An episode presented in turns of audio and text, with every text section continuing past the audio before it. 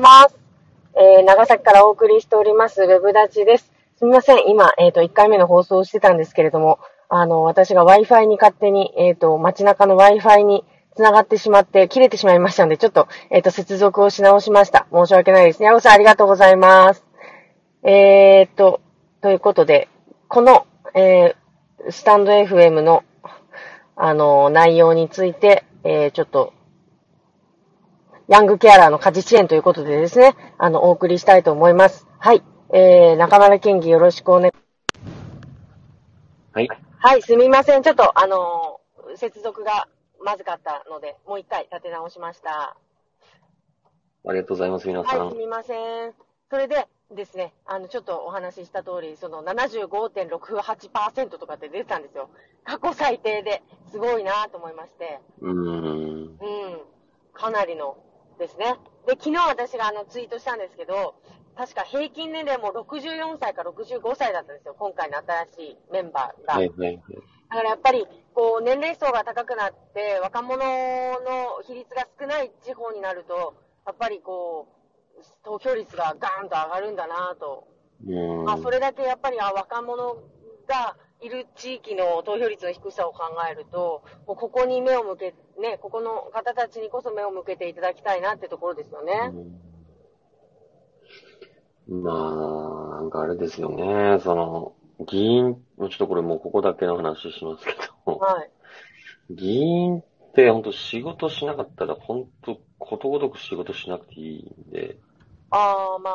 目がとぶっ込んでいますけどし、なきゃしないでも成り立つってことですよだね。からなんかこう、うーん、いやね、その町会議員で、テレビでよく、町会議員の給与が少なくて、なり手不足っていうことで、なんかもう、定数を割ったみたいなんですね。はいはいはい。まあ聞くんですけど、うん。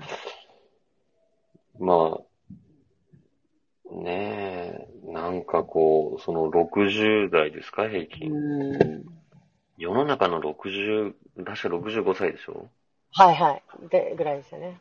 65歳って、だってもう辞める倒しですよ。え辞めてからなってるんですかね？何なんですかね、こううん第二の人生みたいな感じで、こう議員いやー、さんそういうないですもんね。だからその、65歳でなって、いや、その、いや、仕事する、議員ってする人はめちゃくちゃするし、はいはい。休みなんてないんですけど、うんその、何もしなかったらしないで、要は、時間が過ぎていくんで、うん。なんかす、ちょっと、だって普通できないですよね。なんか65歳で。いや、なんか今我々がやってることを。を65歳の人ができるかって言ったらいや、で絶対き無理だしないでしょうね。絶対。でも、ね、対馬じゃ一方で65っていうことで、うーんう。ーん、というなんかね、っていう。まあね、その、実際どういうことされてるかってあまりよくわかってないですけど、まあもちろんね、うんかけずに回ってる方いらっしゃると思いますけど、はいはそんな65歳で務まるようなね、い。いや、そう。だから、私、この間ちょっと自分のブログに書いたんですけど、その議員の仕事っていうのが受け身であるっていうイメージがあるじゃないですか。その皆さんのからの陳情を受けて、まあ要望、ご意見を受けてから動き出すみたいな。つまり、そ人気のない人はですよ、その意見すら受け止めなくて済むじゃないですか。ある意味ね。いや、もうあいつは、なんかちょっと話しにくいからいいや、みたいな感じで、でもそれでも議員として成り立つんですよね、仕事なくたって。うん、まあそのね、その、ずーっと支援者を回り続支ける。援者を回り続けるみたいなことをしてれば、それでも一応ね、選挙活動みたいなことで、まあ、あり、ありじゃないですか。だからその、受け身で成り立つ仕事だっていうイメージをね、私は覆したいと思うんですよね。そんなことはないじゃないですか。まあ、実際その、皆さんね、その先手打ってやってるテーマって持ってらっしゃるとは思うんですけど、持ってらっしゃるじゃないですか。だからそれがね、なんかこう、ただ話を聞くだけじゃなくて、で、それをどう政策に活かしたかっていうところまで含めて、あのね、なんか、やっていくのが、し、仕事であってほしいなっていう、これは私は一市民、県民としての意見なんですけど、と思ってまして、あ、で、その、あれですよ、あのごめんなさい、喋りすぎなんで、ヤングケアラーの話にしたいと思うんですけど、あの、ヤングケアラーっていうのはあれですか、その若い子供たちがお家で家事をするみたいなことですか？はい、そうですね。はいはいはいはい。まあ、うん、もうちょっと説明はいるんですけど、まあ、ええ家事をしてるんですけど、はい。まあ、いいですか？じゃあ説明しますね。はい。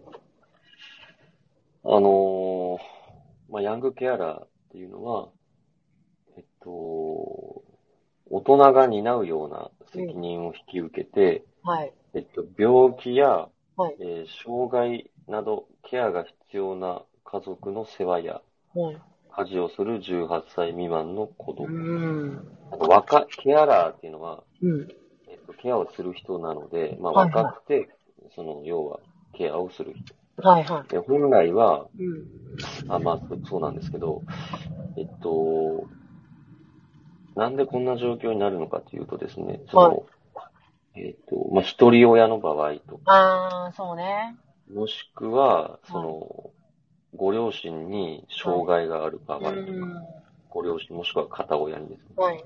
で、えっと、まあ、一番多いパターンは、自分の、うん。その、下の子を見るあっていうー。場合が一番多いらしいんですけあ、ど、弟、妹ってことですか？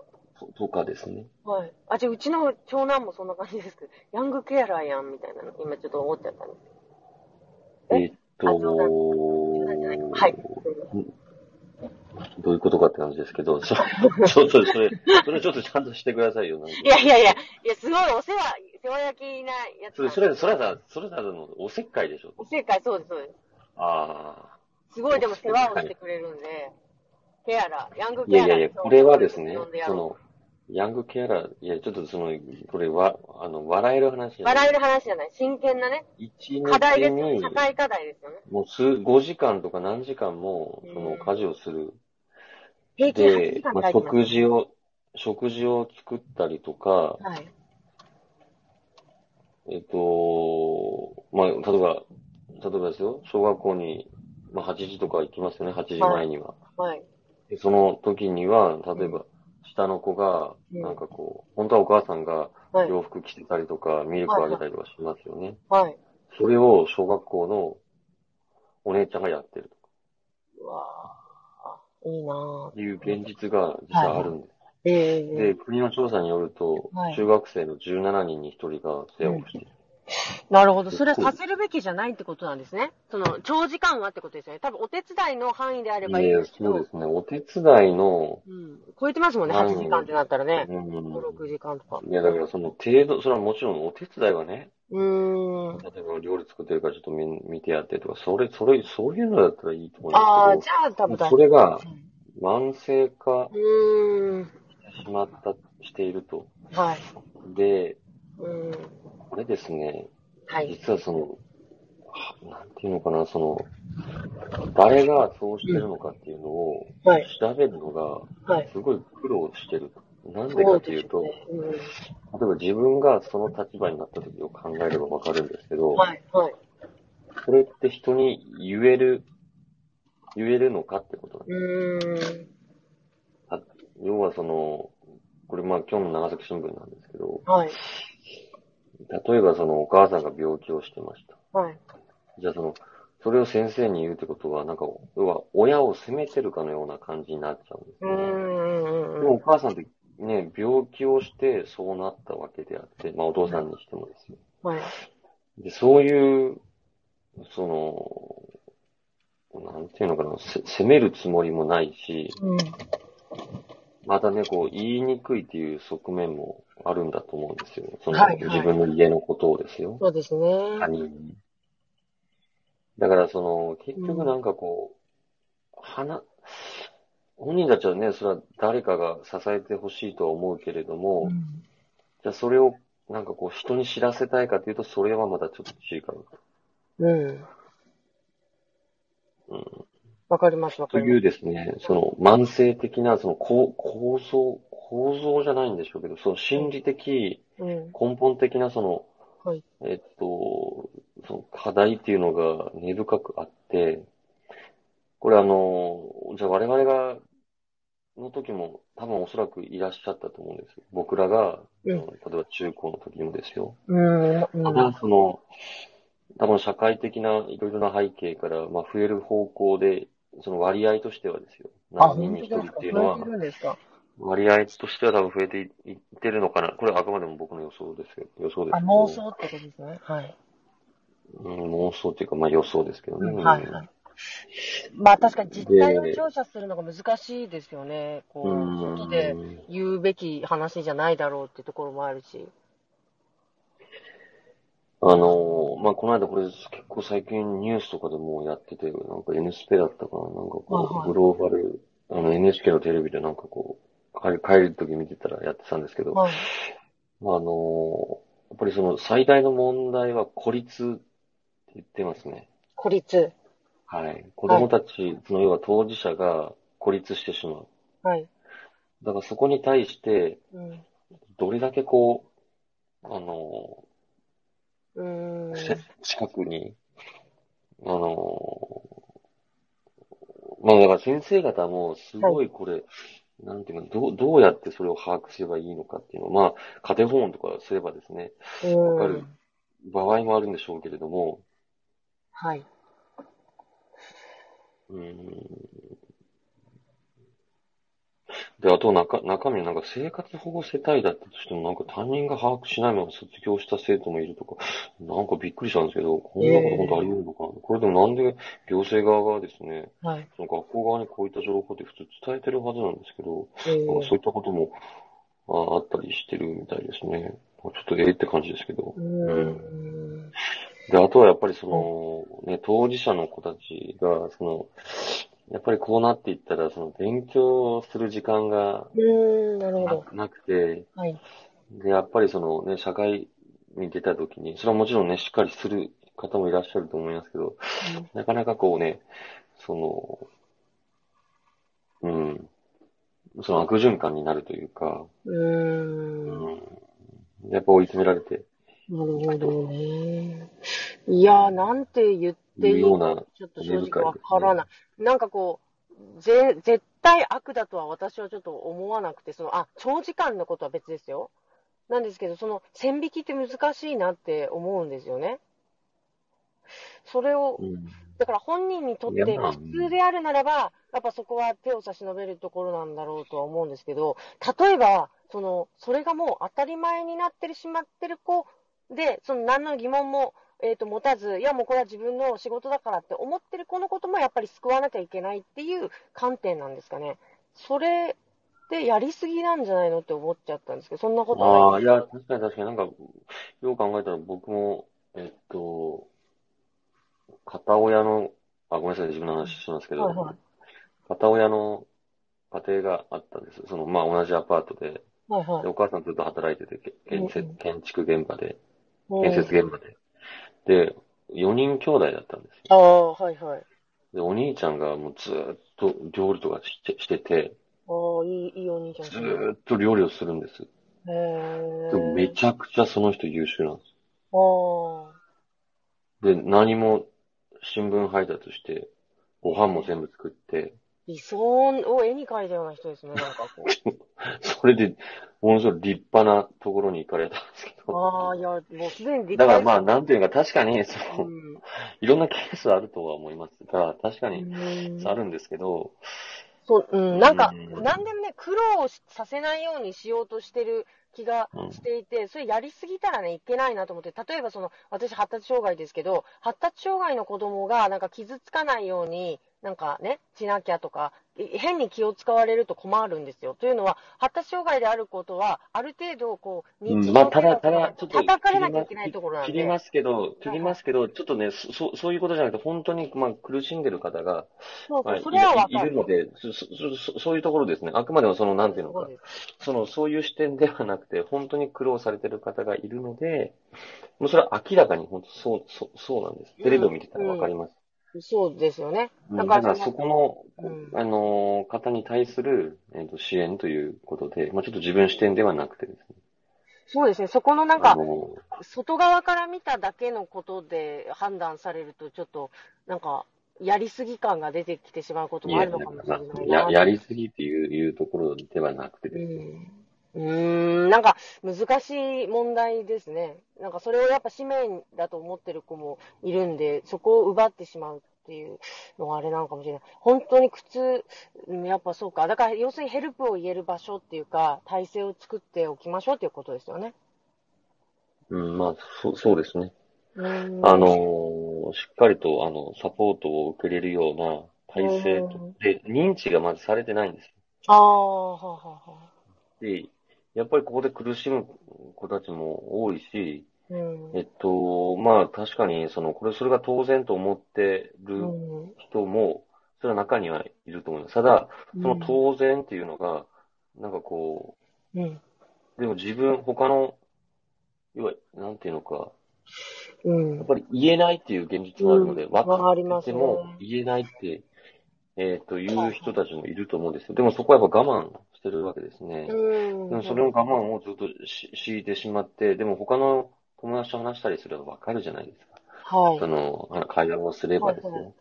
でもそこで、まあでも自分はもうそれが当然だからと思って、我慢し続けて大人にななる。でも、本当は、その、書いてますもっと勉強する時間が欲しかったとうーん。いうようなですね、ことを、まあ、思う子たちも、はいまあ、いるわけです。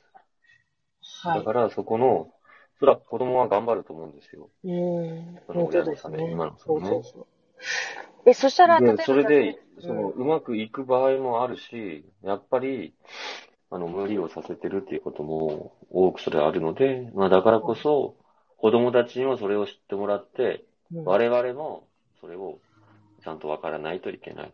え、例えばそれは、そういう家庭が発見された場合には、その、家事とか代行してくれる人を派遣するとか、そういう解決策を提案する形なんですかね？あ、そうですね。家事のサービスっていうのも、うん。えっと、あります、あります。うん。いや、なんか、ただ言って発見して、ああなた目覚ました方がいいわよ。あなたがやってることってそれってしなくていいことなのよって言って、え、そうなんだって言って目覚めるのはいいんだけど、家庭が壊れるんじゃないかなと思ってちょっと心配なんですよね。余計なことしやがってみたいに親は怒るんじゃないかなとか。だからなんかやっぱ、その失う部分に対してフォローを入れないと、なんか怖いなって。だって、大体そういうことさせる親っていうのはある意味ネグレクトなのか、なんかちょっとその暴力的なのかわかんないけど、まあ抑圧的な傾向があるんだと思うんですよね、子供に対して。だから、その、ああ、そうだね、ごめんね。まあだからそこに対して寄り添って、寄り添っていくかですよね。うん、そうそうそう。だからどこまで寄り添えもちろん、だから、それはだからといって、そのね、全部が全部、いきなり今から、あなたはおかしいですよ。そ、そんなことは、それはしないでしょう。だって、それ、だってもうしょう、しょうがないからやってるわけであって。で、それをじゃあね、現実全部、誰かがやってあげられるかって、そそうじゃないし。いや、なんか、言ってることはごもっともなんだけど、じゃあどうやってそこにフォローしていくのかっていう解決策も一緒に提示しない限り、ちょっと危うい話だなっていうふうに感じはしました。もちろんわかるし、それが社会問題になってるっていうのもわかるんだけど、でもそれを目覚めさせることによってこう壊れてしまうものもあるかもしれないから、じゃあそこはこういうふうにケアしますっていう、なんか、方向性っていうのがあ、ないとなんか私はちょっと怖いなって感じましたね。あの、ハラハラしちゃう。まあ、自分がどっちかっていうと家庭だったから分かるっていうか、ハラハラしちゃう。家庭、その家庭は確かに、それはその、それはあるので、まあ、ただ実際これ、あの、やられてる方って、実際自分が、うん。その、ヤングケアラーだった方が、はいはい支援はい。をされる場合が多いみたいですね。ああ、なるほど。で自分としてはこういうふうにして欲しかったと。何が必要かっていうのが、わかる方じゃないと、うん、そうね、そうですなんかその、むやみやたらに正義感だけで、そうそうそう、それが一いや、あ番なたその親に対して、子供にこんなさせちゃダメでしょ、とかじゃなくてですよ。そうそうです、そうです。言うのは簡単ですけどね。うんいやそそんな乱暴なやり方、じゃあ、こんな問題は解決しないと思うし、でもその、結局その、うちにこもって、やっぱり誰にも話せないっていうところが辛いんですよね。いやー、辛いですね。全部のことそうですよね。不登校のこともそうだし、なんか孤独の話題でもそうだけど、やっぱり言えないですもんね。だからこうね、やっぱりそこに対して味方がいる。で、たま、ね、その、なんていうのかな。逃げ場所ができたら、それは逃げちゃうかもしれないんですけど、うん。でもそれは逃げてもいいんじゃないですか逃げていいでしょね。う。逃げていいですよ。うん。うんうん。でもずっと逃げずにですよ。じゃあ、中学高校6年間、うん。そのね、本当はもっと違う時間の過ごし方があるのにだからやっぱりそこを、うんでされ、それで、それで大人になったらですよ、ああ、中高時代自分はこんな感じで過ごしたなとか、うん思って、それでやっぱ引っ張っちゃうみたいな。なるほど、なるほど。なんか、学校にそれ、そういうね、心だけのケアって、その保健師の先生、保健室の先生だけなのかわからないんですけど、やっぱ、うん学校の先生の業務自体が大変なので、もしそういう子がいても見て見ぬふりしちゃうケースって多いんじゃないかなと思うんですよね。どうなんでしょうね。実際ちょっとそこは保健師の方と話さんとあれですけど、見て見ぬふり。うん。いやいや、担任とかだったら、あーなんかきつそうだけど、もう俺もいっぱいいっぱいだし、みたいな。だからなんかそこをこう、ね、受け止めてあげられる、そのポストっていうのが必要なんだろうなって。うん。ああ、そうそう。だから、えっと、他の行政の場合は、そのはい専門員がいて、その人たちが、こう、ちょっと見て回るような形。だから学校の先生は、本当なんか、この、全然まだ弱いらしいんですよ。その、特に中学校とかですどうやって、それに気づいたらいい。もうだ子供たちは、でもね、それも、こう、本当は家庭の状況も把握するのもね、学校の先生の仕事っちゃ仕事なので、もちろん関係はある、あるんですけどうね。ん。でも泥沼に踏み込んでいくようなもんですからね、家庭の事情に分け入っていくっていうのは、絶対避けたいでしょ、先生としては。もう、ああ、もう絶対あそこんちめんどくさいって分かるわけだから、ある程度ね。うん。で、ああ、苦しんでるの分かるけど、ああ、めんどくさいってなってなるだろうなと思うからですね。まあ先生のなんかこう、リアルな本音で言えばそうね、それは、もう、だから先生にこれをさせちゃいけないんでしょうね。まあ当然しないんでしょうけど、その、まあ、いやいやいやいやケアラーの、ケアの人がいるんでしょうけど。あ、それは、いや、先生がケアするわけじゃないですけど、ああ、もちろんもちろん。その、じゃあそこが先生も、そこに気づいて、うん。あの、ね、それをじゃあ行政に相談をするというようなところまでは、ねその先生にお願いしたいですけど、そうですね。うん、家庭の状況をね、やっぱり、うんでも、うん、まあ現状はなかなかやっぱわからない。まあ、言わないですよね、子供たちはね。プライドもあるしですね。一番格好つけたい時期ですから、中学なんて特に。ううん。ん、ですね。そうですね。苦労してるなんて、お首にも出さないでね、学校生活を送って、苦しいところに帰っていくのかもしれないし。いや、どう、ねなんとかしてあげたい気はするんですけど、うんどう、ね、どうせまあまあここのここの課題は本当孤立っていう視点なので、孤立。はいはい。はい、孤立なるほどですね。。はい。まあ、やっぱりそういった、あの、現状を知る、そもそもヤングケアラーって言葉自体が今う、ーん。出てきた、出てきてますけど、ね、山中さんも、何ですか、それみたいなはいはいはい。感じだったので、やっそうですねぱりまだね、やっぱりそういう状況ってあると。ヤングをケアする仕事かと思いましたもんね。あ、そっか、いいのか、それで。そういう大変な、うんヤングがですね、ヤングがケアしてる。ヤングがです。ヤングがケアするっていうこと。うーん。いやー、難しい、センシティブな話題でございました。はい。はい。ちょっと朝からあれでしたけど、まあちょっと皆さんにぜひとも知ってほしいと思います。はい、知っていただいて、周りにいたら、どうにか、う手の差し伸べ方をすごくしん慎重に考えつつですね、あの、取り組んでいけたらという話題でございます。はい。というわけで、7人に1人ですね。中高、中学生の。中学生ですね。はい。何かに1人以上はいます。うん、うまいことできる、こう、環境設定っていうのをしていってほしいですね。